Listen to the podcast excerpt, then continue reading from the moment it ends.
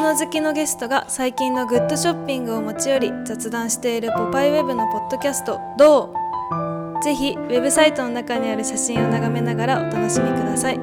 それでは本編をどうぞ。緊張するな、なんかなんでコウコさんと話してなんでこの間もベラベラ私脱線するから本当に編集よろしく。あ、わかりました。じゃあやります、うん、こんにちは。これどうっていう番組で、はい、ポパイウェブの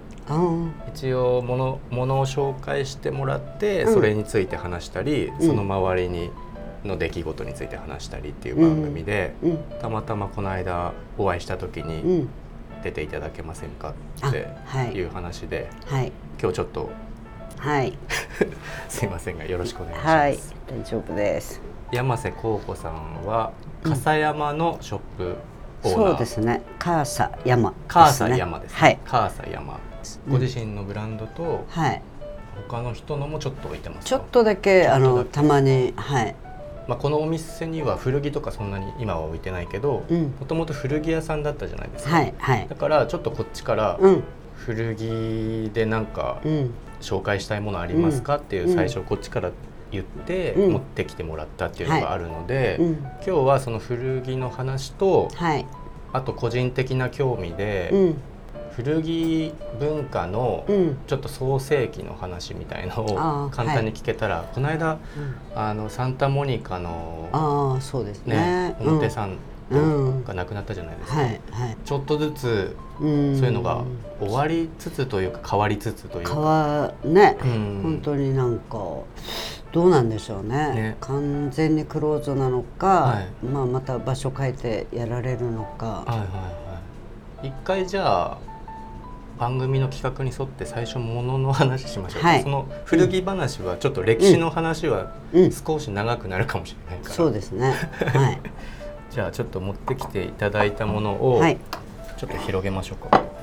これがあれですね、かわいい、そう、その当時ロサンゼルス行って、はい、まあ、ロサンゼルスちょうど何年ぐらいの話ですか？1976年頃にロサンゼルス行ったんです。ポパイの創刊年、そうですね、はい、コウコさんが行かれてたのは、最初遊びに行ってわけじゃなくもう、住みに、前の年は遊びに行って、はい、でその時はサンフランシスコ行ったんですね、はいはい、で、まあ、バークリー行って、はい、わーって行って、それこそ有名ななんだっけ、バックパッカーで有名な本屋のヒッピー文化の、だったところなんですけど、行った時にちょっと遅かったというすごい残念な気持ちになって、はい、で次はなんかもっとずっといようって決めて戻って、それで次の年に、はい、行ったんです。76年に何月だったのかな、それ、まあ、たまたまちょっと知り合いの知り合いみたいな人がいて、はい、アルバイトならできるかもねみたいなぐらいな感じで気楽にちょっと行って、はいはいはい、日本料理屋で働いてたっていう、そうですね、最初そこでアルバイトをなんかそうオーナーと知り合いの方がいて、日本レストランを何軒かやってらっしゃる方がいて、はいはい、じゃあでなんか住む、もう突然行ったレトル東京の、そこにある松島ホテルっていうのがあって、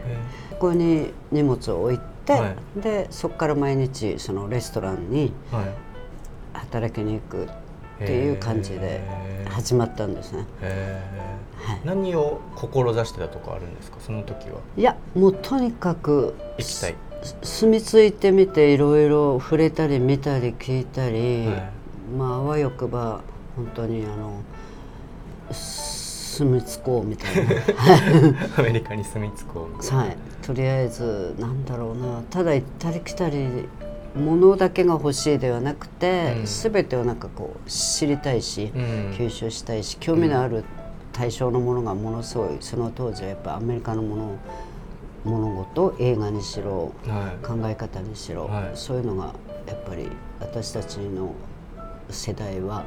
アメリカ一辺倒みたいな。で私は割と、まあ、絵描いてたせいかヨーロッパのものもすごい好きで、はい、その前は、は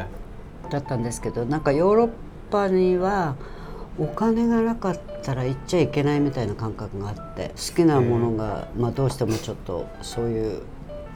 贅沢なものが好きだったので、うん、それで、まあ、アメリカだとなんかスピリッツみたいな、うん、そういう感じで、はい、うん、で本当はもうちょっと早かったら本当にヒッピーバス乗りたいとか、うん、そういう感じだったんですよ。本当フラワーチルドレンでもいいとか、はい、でもそれがちょっと、うん、終わってたっていうか。そうですね、終わりかけで、はい、なんかすごいやっぱりで、まあ行くには行ったけど、やっぱり生活をしていく何か術みたいなところっていうのはやっぱりどこ行っても本当に貯金とかも持ってなかったので、はい、物の話っていうか、うん、やっぱその辺ちょっと今気になってきちゃったんですけど、うんうん、それでだいたいコウコさんがパラビヨンっていう古着屋さん開業されるのは、うんうん、はい、まあ、82年ですね。82年までじゃあアメリカでそういう、そうですね、行ったり来たりしながら、はい。でも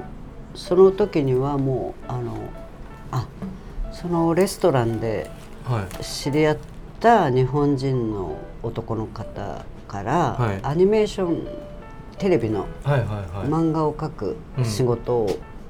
紹介されて、そうだ言ってましたね。いや、それでなんかとても高級だったので、はい、そちらに転職をしましてお金がはいまあなんかやっぱりアニメーターとして、そうですね、はい、やはり手でこうする仕事っていうのはとても保証されてて、はい、ギャランティーがあれだったので、それでせっせと、うんうん、当時向こうで知り合った子供のお父さん、はいはい、と2人で古着を探し回ったんです。その頃に、はい、アニメーターやりながらでもそれもまあオフィスじゃなくてスタジオも行く時あるんですけど、はい、まあ、自宅でできるあれだったんで、その当時コウコさんたち集めてた古着って、まあ、最初から どういう感じの？私はもうレディースをしようと思ってたので、はいはい、メンズはほとんどの、まあちょっと何軒か東京にもあったんですけど、はい、やっぱりデニムだったり、はい、ちょっとそういうヒッピーっぽい服だったりだけど、私は本来やっぱりファッションドローイングとか好きだったので、はい、ヨーロッパのいいお洋服とかもすごい好きだったので、うん、ただやっぱりこう見てたらそのスリフトショップとかフリマとか行くと、はい、そのコテコテアメリカの50sとかそのヴィンテージ以外に、うん、本当に60年代とか、うん、アメリカがもう本当に50年代とかリッチな時代に作らせたであろう、うん、百貨店に別注だったりが素晴らしいものがあったんですね、はい、でそれがもう本当に消費文化っていうか、アメリカはワンサとそういうのの古着が街に一軒あるスリフトショップに、うん、もうこうシルクオーガンジーとか、うん、庶民が手に届かないような素材のお洋服とか混じってたりするんです、はい、で中には目ざとくそれをこう集めてそういうのだけやってるお店をやってる、まあ、多分美大の男の子みたいな人とか、はい、やっぱりそういうのが好きな人、はい、中にはいて芸の人とかで趣味なんか割とそれでそういう集めてる人もいたりで、あ、これだっていうなんかひらめいて、なんかブランドでいうとサックスフィフスアベニューみたいな、そういうののそうですね、アイ・マグニンとかジョセフ・マグニンとか、やっぱり百貨店が主流だった時代で、はい、だからそれまでは日本にいる時はわー憧れのシアーズ・ローバックみたいな感覚あったんですけど、行ってみたらやっぱりシアーズ・ローバックっていうのはまあ本当に、うん、ちょっと庶民のお洋服とかね、うん、でも、まあ、そのポリエステルバリバリのユニフォーム的なチープな感じも日本にいたらそれはそれでなんかちょっとおしゃれみたいな思い方してましたけど、でもやっぱりまあもともとそういうヨーロッパのいい洋服が好きだったので、はい、レディースはこういうのを紹介したら絶対日本の子喜ぶなって。でデニムにそういうブラウスを着たりとか、はいはい、やっぱりこう着心地とかこう着た時のシルエットとか、あとディテールがもう本当に細かいんですね。でそういうものをこうなんか紹介できたらいいなということで、買い付けというか、はい、時代的には、うん、多分シカゴの1号店とかもあって、ね、デプトができてぐらいの時ですよね、うん、デプトと同じ年かな。ボイスも一緒かな。ボイスそうかもしれないですね。1年後かそれぐらいです、ね、うん、多分そこら辺が一緒の頃で、そうデプトが何月でうちが何月みたいな感じだったかな。じゃあその81年付近、うん、はい、でレディースだけで始めたので、うん、最初でやっぱりほら女の子は汚かったら着ない、はい、なんか古着はみたいな人もやっぱりたくさんいるので、はいはいはい、まず綺麗なお店をやろう、うん、でまあ本当にクリーニングも完璧にして、はい、あとお直しもして、うん、でだからよく言われましたね。そのもっと前に私もちらっと行ったことあったんですけど、表参道のとこの教会があって、はい、そのもう一つ教会があったのかなの中2階ぐらいにペーパームーンってあったんですよ。幻のお店、ヴィンテージ屋さん。その方の話後で聞いたら兄弟かなんかだったから、なんかご夫婦かなんか一人がニューヨークからと、はい、なんとかからと送ってたみたいな。そうそう。でそちらのお店がやっぱりとってもコレクタブルっていうか素晴らしいものばっかりをこう、はい、丁寧に綺麗に置いてるドレスとかそういうお店だったんです。でその後亡くなったのかな。なんかちょっとそのお店を彷彿とさせますねっていうちょっとお褒めの言葉いただいたことはありますけど、姿勢としてはそうだけどアイテムっていうかそれは私はなんか手の届かないような綺麗なドレスとかよりは、はい、こういうちょうどやっぱりエルジャポンアンアンとか、はいはいはい、の世代で、はい、自分も、はい、で若いおしゃれがそのオートクチュールとかプレタポルテとか、うん、素晴らしいいいお洋服を買えるっていう人だけじゃなくて、うん、もっとその庶民もおしゃれをするのがもう先駆けになったのはこのやっぱアンアンとかのあれなんですけれど、でその時のこうただどこの何を着るだけではなくてもう一つそれにこういうのとこう組ませたらこうよみたいな、それでスタイリストっていう存在がすごく大きくなったのはこのアンアンの出現だったと思うんですね。それまではやっぱりまあ映画のために必要な人だったりとかね、洋服集める人みたいな、まあ衣装係さんはいたと思うんですけど、やっぱり当時貝島晴美さんとかそういうスタイリストさん、はいはい、山本知恵とか、やっぱり70年だったかな、創刊は確かアンアンって70年とかで、はい、今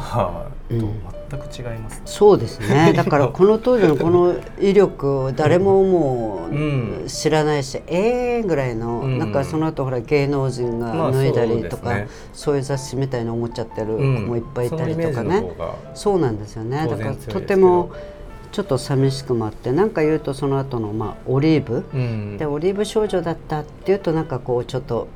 いいみたいな、なんかそういう感じがこうルーフされてるんだけど、まあその前の時代っていうのはもう衝撃はこのアンアンで、それでそれよりまあもっと発行部数多いっつってノンノンとか出たんだけど、結局やっぱりまあ数売るのはね、2番煎じの方がいっぱい売るから、だからそういう意味ではもう常にそのマガジンハウスっていうのはパイオニア精神で、イラストレーターさんとかもね、そうですね、今ここにコウコさんが持ってきてくれてるアンアン、はい、何号だろうこれ、81? 81年、これ81年、はい、6月号かな、はい、270円だ。ここにコウコさんのものがコウコさんが載ってるんですか。私がはい、当時この、まあ、関係してる方とお友達で遊びに来て、はい、2人でなんか紹介するページをアンアンでできたらいいねっていうんで、いろんなところこう回って、その頃トレンドの、まあ、メルローズとかがわーっと出てきた頃で、はいはいはい、お買い物日記みたいな企画、日記というかでそのお店に、まあ、インタビュー行って、はい、写真載せていいですか、それからどういういきさつでとかで、この時すごく話題になってた、はい、この記念すべきフリップっていう古着屋さんなんですけど、はい、この方がオーナーで、はい、まあ、本当にヨーロッパから来たヒッピーみたいなおばさんだったんですね、はいはい、でそうロンドンにも3店あってとか、そうロンドンにもあってオランダの人だったのかな、なんかとにかくヨーロッパのから来て、でなぜハリウッドにここにしたんですかって言って、はい、もうやっぱりアメリカだったらハリウッドって思ってたわっておっしゃって、はい、そうでその時のこの店の店内が、はい、まあおそらくこのやり方が、はい、その後の日本の、まあ、某古着屋さんもこれ的な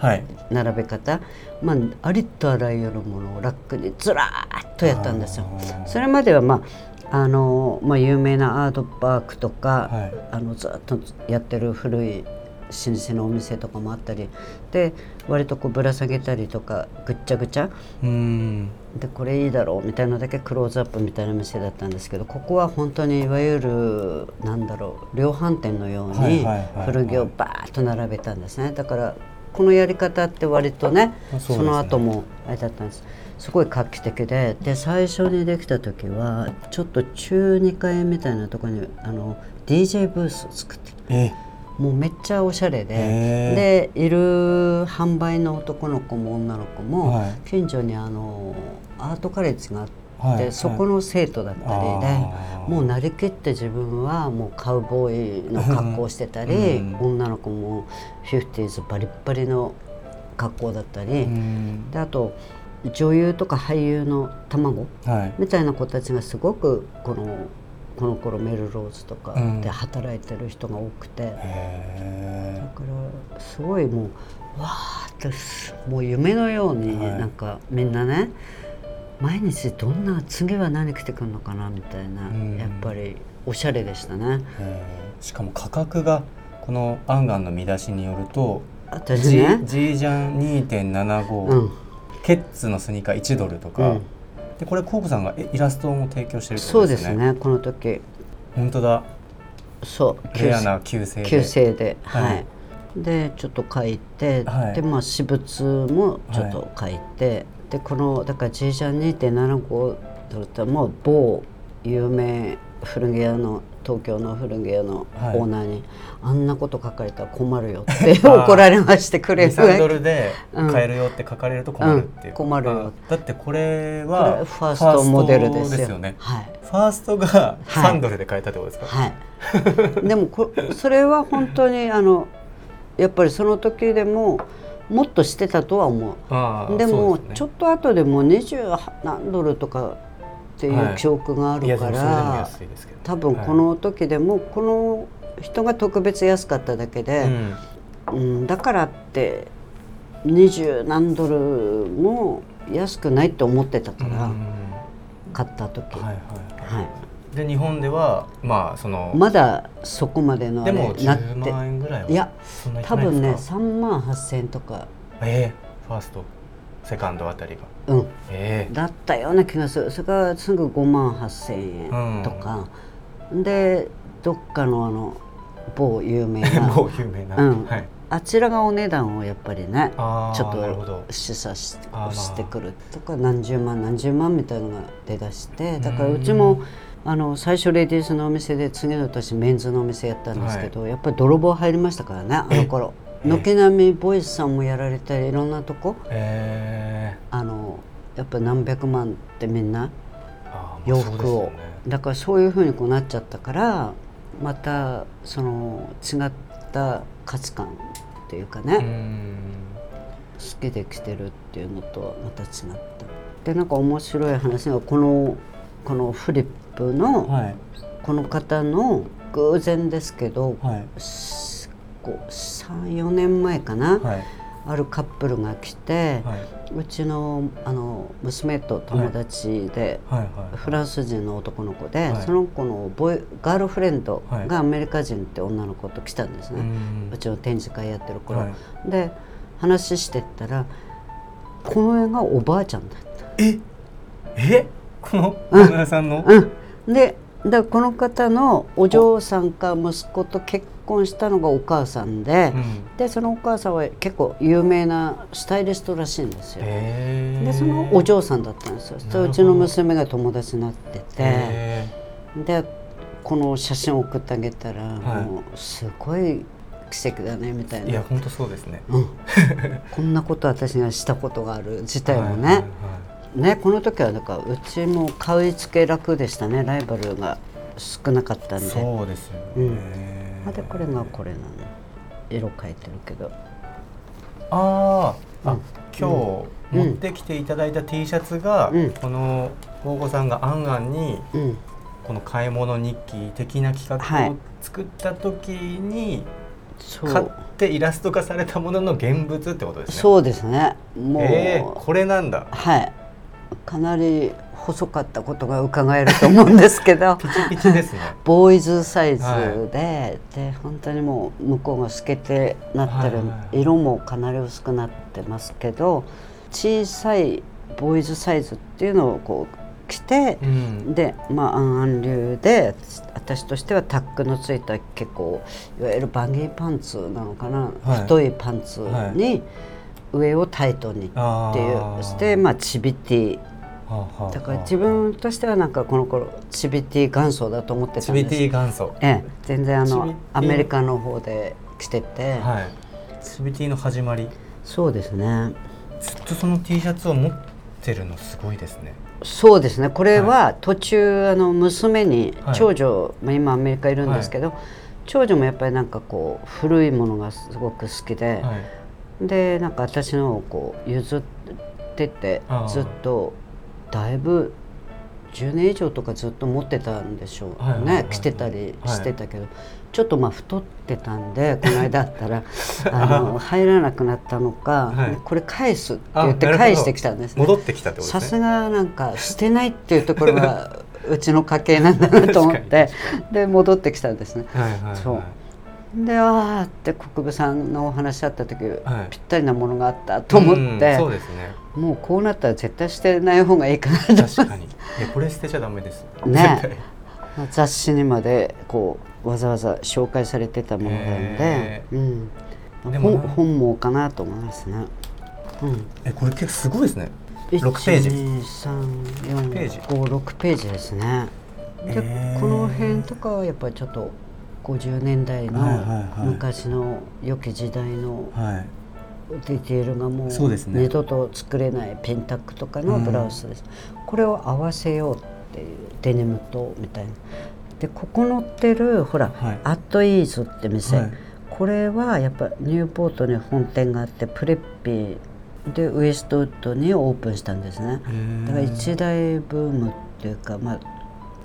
まあ、UCLA の学生の中でもさらにおしゃれな人に人気があるみたいな。そうですね。でもなんかこのスタイルっていうのは結構ガーッとそれで多分今の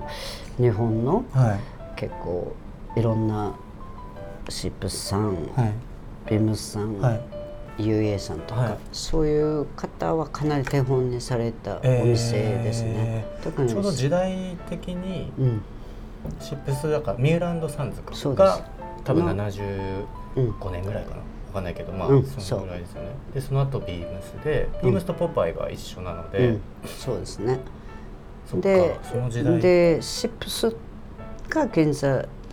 最初やったのが、まあこういうのが手本のお店。なるほど、言われてみればすごい上品な、うん、そうですね。こういうトラッドのちょっとこう整理整頓されたお店、うん、で、まあ、ドレススーツから何からまでみたいな、うん、こう考え方、はいはいはい、全米じゃないですけど世界中にちょっとプレッピーブームみたいなね、はいはいはい、うん、こんな感じなんですね。あ、これは今もありますね。このお店アンテラっていう、アパレルブランド、ものすごい大きくなってると思いますね。で結構最初っていうのはちょっとヨーロッパのやっぱり影響を受けたブティックっていうか、本当に靴もイタリアのものとか、でもそれがちょっと若者向けの、そういうのをすごいうまくチョイスした、すごい本当におしゃれなブティックだったんです、そこから元祖で、あとオリジナルのお洋服もあって、今は大きいアパレルになってますね、アンテラって。だから今多分古着屋さん行ったらここの古着とかもかなり多いかなと思いますね、あとリズ・クレイボンとかいろんなブランドがバーッとアメリカも出てきたあたりだったんですね、だから今は多分それこそ下北の古着屋さんとか行ったらその辺があったなみたいなのがいっぱい出てますね。下北変わっちゃいましたね。まあ変わっちゃいましたねっていうか。だからなんだろうね、いろんなこういう言い方したら変だけどなんかコウコさんって聞いてる人が多分知らないと思うけど、結構僕の中で下北沢のイメージがあったんです。あ、住んでたのね。そう、住んでたじゃないですか。別に古着が好きで住んでたんでも何でもなくて、偶然子供の学校の都合で